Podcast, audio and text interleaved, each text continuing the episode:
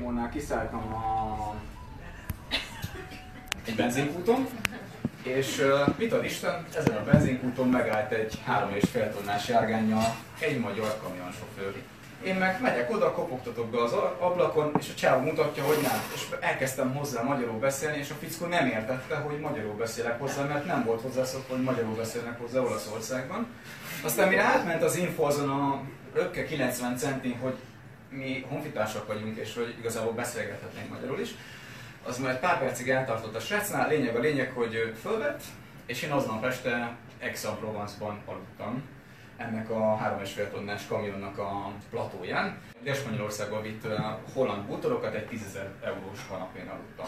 Zseniális volt, előtte azért megfelelő módon uh, Aix-en-Provence-on, hogy beálltunk a kamionparkolóba, egy másik magyar kamionos mellé, Hát uh, szerintem nem kell végig hogy mi volt a fiatal embereknél. Hát a paraszkoktél. Nem ismeritek? Sőt, pálinka. Úgyhogy jól éreztük magunkat, és akkor másnap reggel 7 órakor útnak indultunk Spanyolország felé. Én ott elszúrtam egy dolgot, hogy van egy Jumeirah nevű uh, átkelő, Franciaország és Olasz, Franciaország és Spanyolország határán, ugye ez nagyjából a Andorra magasságában van. Azon a parkolóhelyen nekem olyan kamionos kellett volna keresnem, aki Madridba megy. Azért, mert én a fickó engem kirakott Barcelona mellett, én Barcelona mellett visszagyalogoltam 20 kilométert, hogy be tudjak menni az egyik kis faluba. A faluból beutaztam Barcelonába, az ottani hétbe, és utána busszal kellett, hogy tovább menjek, de akkor már Bilbaóba. Ha én elmegyek Madridba, kamionnal, akkor Madridból nekem közelebb lett volna Észak-Spanyolország. Igazából Oviedo-ba mentem, meg Gióba és az fönt van ugye az óceán partjánál, Madrid az sokkal jobb lett volna ebből a szempontból, én elszúrtam ezen a ponton, tehát ezt mondjuk tudtam volna korrigálni ilyen szempontból.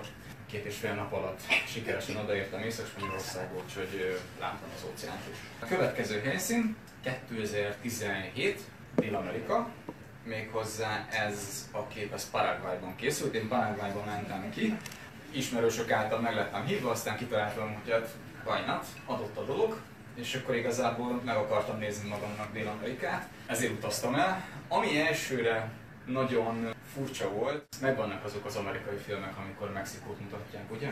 Hogy ilyen sivatagos, nagyon kezdetleges, minden úgy néz ki, mint hogyha a vadnyugaton lennél, és a többi. Egy kicsit olyan feelingje volt a, a, a megérkezésnek. A reptere az nagyon picike, nagyon átvizsgálnak, az a vicces, hogy a, a két vámos, aki a táskámat átvizsgálta, azok tök, tök jó fejek voltak, mert, mert ők elvileg egy üveg piát lehetne bevinni az országba, én kettőt vittem. Viszont aki beléptetett határól, az viszont annyira szigorú volt, hogy így mit akar itt? Miért jött? Ki fogja fogadni? És jó ember, hát turista vagyok, tehát nem, nem azért jöttem, hogy az államadóságot elvigyem. Aztán nyilván beengedtek, tehát nem volt belőle probléma.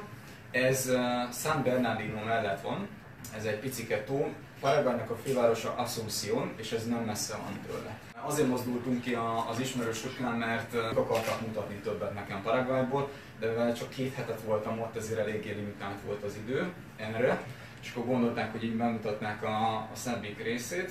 Nyilván innen csak egy pár képet hoztam. Ez San Bernardino-tól nem messze van, ez egy farm. Itt sátoroztunk, az érdekesség az volt a sztorinak, azt mondták, hogy egyedül nem menj az utcára, mert veszélyes, stb. Most elmondom nektek, hogy az átlag magasság Paraguayban körülbelül, nőkre ekkora, és nem viccelek, és azt mondják, hogy veszélyes. És akkor így néztem rájuk, hogy micsoda. Én majdnem 1,90 vagyok, nyilván kimentem az utcára, ugyanúgy csináltam az edzésemet, futottam, stb és én ott Bernardinomban is elmentem. Ami viszont nem volt logikus számomra, hogy ez a farm, ez egy, körbe van kerítve, kettő, iszonyat nagy mordályokkal védik, mert hogy ott tényleg úgy működik, mint Mexikóban, emberrablás, meg mindent, amit akarsz. Tehát amikor a bankba is bementünk pénzt váltani, akkor nem ezért volt gumibot volt a, a rendőrbácsinál, meg, meg nem kis pisztoly, hanem frankon ezékkel, M16-osokkal, meg sörétesekkel védték a bankokat. Tehát ott tényleg, tényleg még így működik a sztori, hogy oda aztán beronyolnak és rommá mindent. Ennek megfelelően van ugye a védelem is megszervezve. És ez egy privát farm volt, ahol ugye aludtunk, e, sátoroztunk, és maga a farm is zárva van, tehát zárták ugye éjszakára. És hát én kimentem úgy futni az utcára, hogy én ezt nem tudtam. Kettő perccel sikerült a zárás előtt visszaérnem, mielőtt bezárták volna a farmot. Azért ez sem árt, hogyha az ember tisztáz, hogy a helyi körülményekhez képest ez hogyan működik, mert tök jó, hogy én kitalálom, hogy én mit szeretnék, de hogyha ők bezárják és azt mondják, hogy itt nincs bemenet, és nálam, én nem, nyilván nem úgy indultam el futni, hogy nálam van a személyigazolvány, útlevél és a többi. Én azt mondom, hogy erre azért érdemes odafigyelni, kicsit azért asszimilálódni kell. Vissza Asunciónban kimentem a helyi atlétikai pályát meglátogatni, meg nyilván edzettem egy jót, tipikus utcakép, szintén Asunciónból, ebből fogtok egy párat látni, ott az egyik barátom ül mellettem, aki helyi származású volt, körülbelül, mint hogyha Mexikót látnád az amerikai filmekben.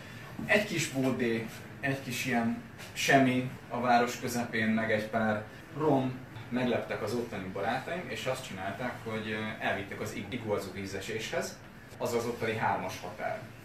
Argentina, Brazília és Paraguaynak a hármas határa. Azt csináltuk, hogy Paraguayból leutaztunk Brazíliába, ott aludtunk két éjszakát, és akkor közben mi átugrottunk magához a vízeséshez. Szálloda volt a szállásnak a, a helyszíne Brazíliában, sajnos itt nem sokat voltam, főleg nem nappal az utazások miatt.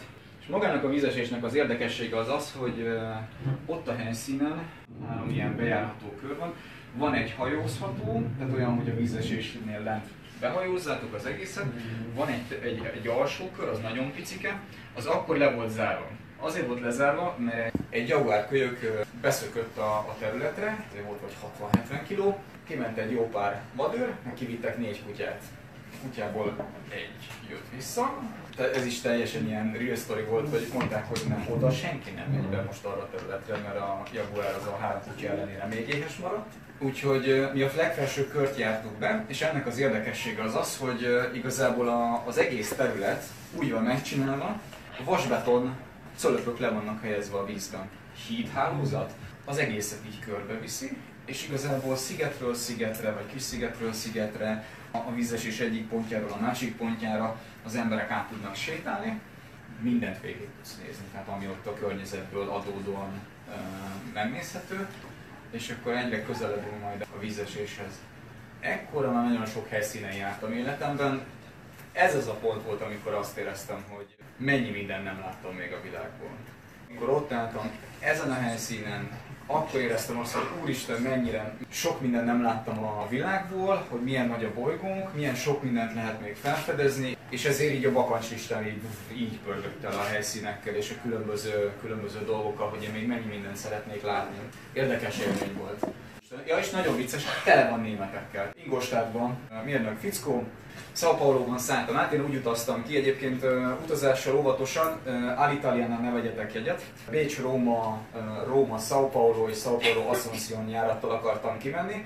Az Alitalia akkor jelentett csődöt, ők beraktak, megszüntették a Bécs-Róma járatot, és erre megcsinálták azt, hogy adtak helyett egy olyan jegyet, hogy Bécs-Milánó, Milánó-Róma, tehát Olaszországon belül megutaztattam, és utána ugyanezekkel a megállókkal, visszafelé ugyanígy jöttem, arra lettem figyelmes az egyik pillanatban São Paulo-ban, hogy vártam a reptéren, hogy, hogy német hangokat hallok, meg német, német szöveget hallok folyamatosan. És akkor igazából az volt, hogy leültem kávézni az egyik asztalhoz, és akkor az egyik fickó, aki ott ült, vele kezdtünk el dumálni, és kiderült, hogy nagyon sok német, hát nyilván annak idején a világháborúban, meg amikor a náci Németország széthullott, akkor ugye nagyon sok német települt át Dél-Amerikába, ennek ugye történelmi múltja van, és akkor kiderült, hogy a leszármazottak közül sokan visszajöttek Németországba, de ugye ingatlan az még mindig van kint Dél-Amerikában, és úgyhogy oda mennek nyaralni, kvázi hazajárnak, üdülni. Itt fogok átcsatolni most Kelet-Európára meg, hogy milyen érdekességek vannak a közelünkben. Csehországban, Kutnohorában volt versenyem tavaly, ezzel a brigáddal aludtunk egy szálláshelyen, az teljesen mellékes, hogy igazából a versenyünk városból indult és városba érkezett be, kivezették a, a versenyt városon kívülre, meg az, hogy most milyen időjárás volt, ez teljesen lényegtelen. Ami nagyon érdekes volt, hogy egy óriási katedrális bent van a, a városban, és köréje megszervezték a versenyt, tehát nálunk például az akadályok ott voltak mellett. Ez egy zsákfelhúzós akadály, Herkules Hoist neve, 50-60 kg zsákot fel kell csigán húzni 6-8 méter magasba, és az, amit látjátok a katedrálisnak az egyik oldalán volt megcsinálva. Csak úgy szépen körbe rakták az egészet. Egyre több ilyen versenyt rendeznek, ilyen tradicionális körülmények között, hogy hála jó Istennek nem csak abban van részünk, hogy kint, kint terepen futunk úgy, hogy igazából semmit nem látunk ezekből a helyszínekből, hanem azért ilyen millió is van hozzá, és utána tudunk egy kicsit turistáskodni. Itt van az emlegetett Kutnaborai e, templom. Középkorban volt egy járvány, a járványban meghalt embereknek a csontvázai díszítik a, a templomot. Sok ezer ember tehát itt aztán nem spóroltak az alapanyaggal. Ezek csak koponyák ott a háttérben, ezek lábszárcsontok itt az alsó részen. Tényleg elég komoly járvány volt. Mivel ez elég speciális, spirituális mondani valóval bírt a, a katolikusok számára, mert hogy ez egy katolikus templom, utána nagyon sokan felajánlották a későbbiekben azt, hogy őt, őket itt temessék el, sőt használják a csontjaikat. 2018-as világbajnokság helyszíne, mármint az én sportágamnak a világbajnokságának a helyszíne. Azt kell tudni, hogy a terepakadály futáson belül a legnagyobb márka az a Spartan Race. Ez egy márka a sporton belül, és ez a márka csinál magának világbajnokságokat. Ebből három különböző van. Van egy klasszikus táv, ez úgymond, igen, úgymond a klasszikus táv, ez 21 plusz kilométer, a megfelelő mennyiségű akadályjal, ez csak egy táv. Van a hármas távú, rövid, közép, hosszú táv, ezt úgy hívják a mi szaknyelvünkön, hogy trifecta, tehát a három távnak az összeredménye számít. A trifecta világbajnokság az Görögországban, Spártában van, onnan nem hoztam képeket, ez tavaly volt, vagy ott tavaly jártam. És van még egy, a 24 órás ultra világbajnokság, az pedig általában nem meleg környezetben szokták megrendezni. Ez annyit tesz, hogy eddig háromszor rendezték meg Izlandon, decemberben, csak hogy finom legyen a történet, és tavaly pedig a svédországi Aréban rendezték meg, ami közel van az északi sark, sarkkörhöz. Arról annyit kell tudni, hogy például a tavalyi Aré versenyen mínusz 15 volt a leghidegebb, és mínusz 7 volt a legmelegebb. Az egész verseny folyamán 24 órán keresztül folyik a verseny, és ott például egy körpálya volt, 8 kilométeres körpálya, amennyit teljesítesz rajta mármint azon a 24 órás versenyen. Akkor vissza ide a sima, klasszikus távú versenyhez, ez, ezt még annak idején 18-ban Amerikában rendezték meg, 60-as téli olimpia, Squaw és ez légtahó, a tahótó partján volt. Úgy mentem ki, hogy a Bécs San Francisco-t utaztam, és akkor onnan San Francisco-ból mentünk át autóval. Tök olcsó lehet autót bérelni, de nyilván, hogyha csoporttal mentek, akkor érdemes összefogni, és sokkal olcsóbban jön ki. Tahótó partján szállás ö, gyönyörű szép környezetben, gyönyörű ilyen modern faházak, szintén tök olcsón, tehát nem kell, hogy az ember milliómos legyen hozzá, és hát akkor ilyen helyszíneken túrázhat az ember. Ami érdekesség, hogy ezen a helyszínen az olimpián kívül, téli olimpián kívül egyébként éves szinten nagyon sok rendezvényt szoktak megcsinálni. Futóknak lehet ismerős a Western State 100 ultramaraton, ez egy 100 mérföldes futóverseny, 160 km, és ugyanebből, ugyanerről a helyszínről indult. Tehát ahol mi állunk, ugyanonnan rajtolnak szó szerint, mert ott van egy rajtkapu. Életem másik meghatározó eseménye utazással kapcsolatban. A jobb oldalamon a mai napig szolgáló katonatiszt Robert Kiliana, többszörös világbajnok a mi sportágunkban. A másik oldalamon a német Charles Franzke áll ez a csapatverseny, ez a második napon volt, e, és mögöttem sorakoznak a, a magyar srácok, tehát így felsorakoztattak bennünket országokat. Más nemzet himnusza nem volt még ilyen hatással rám. De az akkor, amikor ott áll a világbajnok melletted, mai napig szolgáló katonatiszt, és tiszteleg, szalutál, és az úriember egyébként a himnuszt énekli, amit szemből a hegyek visszhangoznak vissza. Na ez volt a másik meghatározó pont, amikor azt mondtam, hogy igen, azért kell keményebben sportolnom, azért kell keményebben edzenem, és azért kell kőkeményen versenyeznem, és még jobbnak lennem, mert még át akarok élni ilyen pillanatokat. Úgyhogy ha valaki a sportolók közül ezzel kap egy kis motivációt, azért hoztam el, hogy igen, érdemes csinálni, érdemes sportolni, de nyilván az összes többi embernek is azt tudom mondani, mert hogy tök vicces volt utána kint, kint lenni, amikor befejeztük a versenyt, és a, a kordon túloldalára kerültünk, és szurkoltunk a többi társunknak, akkor találkoztam a, a csehekkel, a lengyelekkel, a szlovákokkal, a spanyolokkal, az olasz barátaimmal, és az amerikai ott lévő helyszíni szurkolók így nem értették, hogy hogy van az, hogy én olaszul, csehül, szlovákul mondom azt nekik, hogy hajrá, meg gyerünk srácok, és utána jönnek ezek az emberek oda pocsizni. És, és egy amerikai néni jött oda, és azt mondta, hogy, hogy köszönjük, hogy itt vagytok.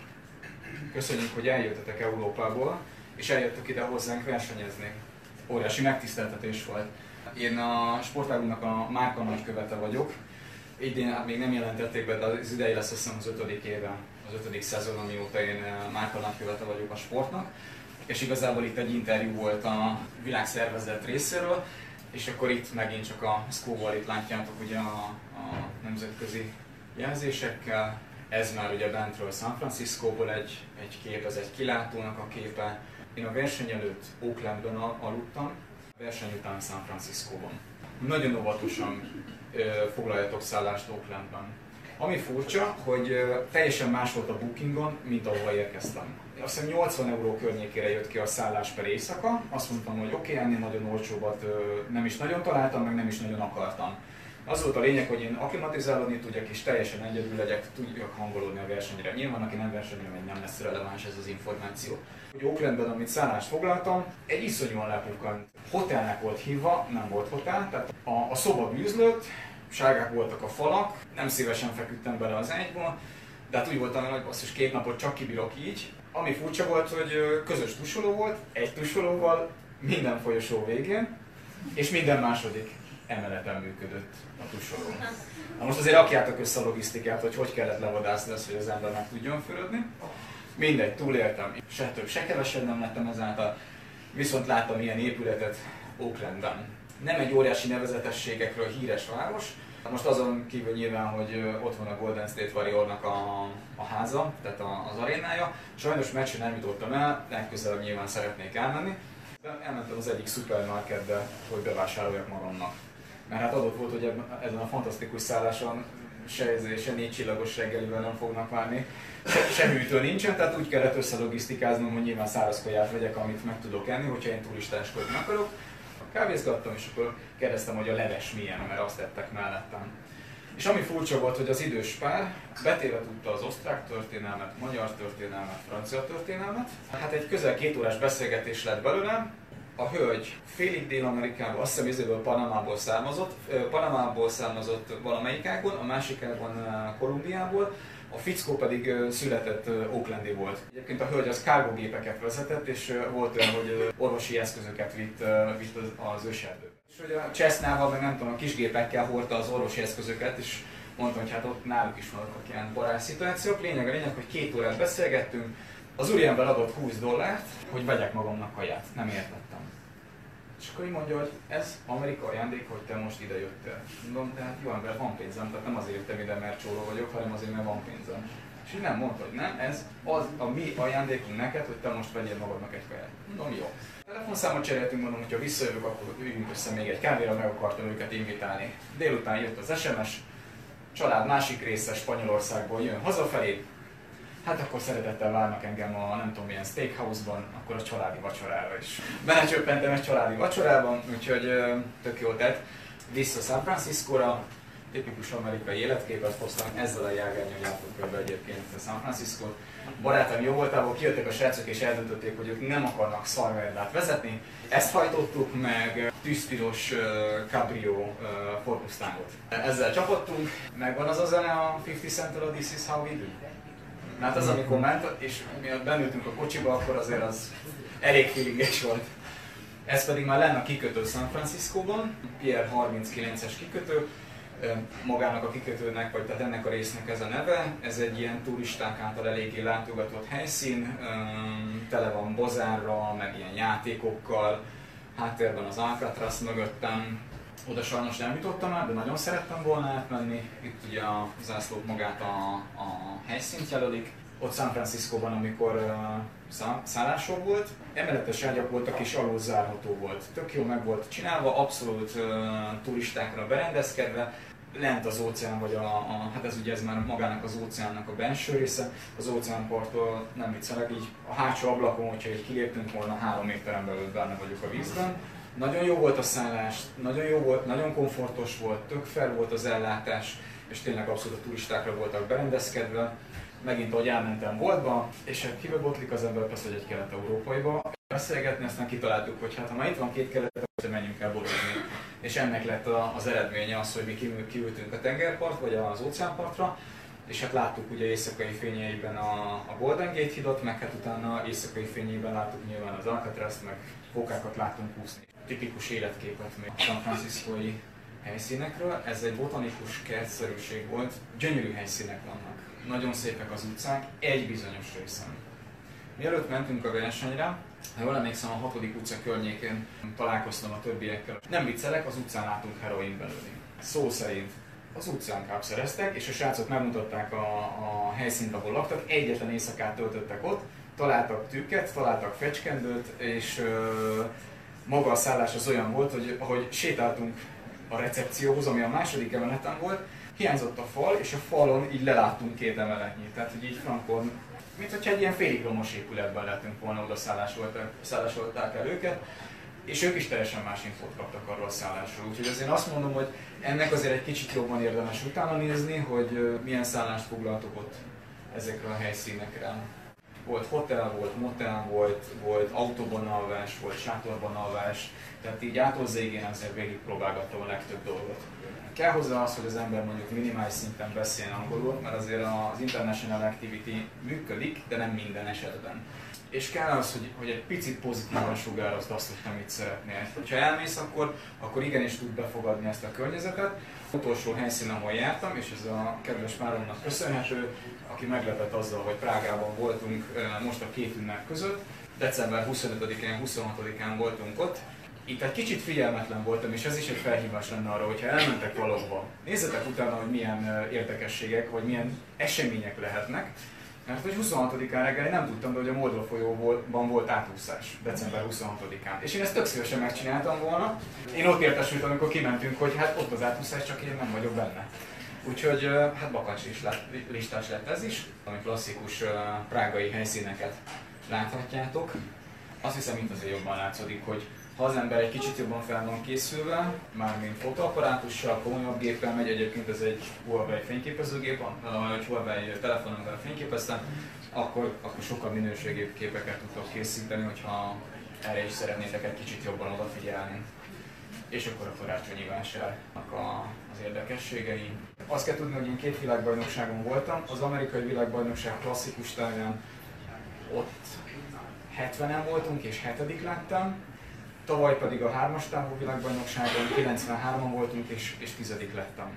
Szeretnék kimenni a 24 órás világbajnokságra, ott pedig az egyik uh, magyar srác nyert az én uh, korosztályos kategóriámban. 104 kilométert ment és 9100 méter szint volt ebben a 104 kilométerben.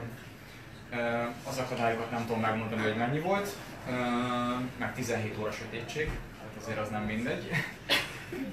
Na most azt kell tudni, hogy erre készülni egy ilyen ultra versenyre nem úgy készülsz, hogy lefutsz 104 km egyben.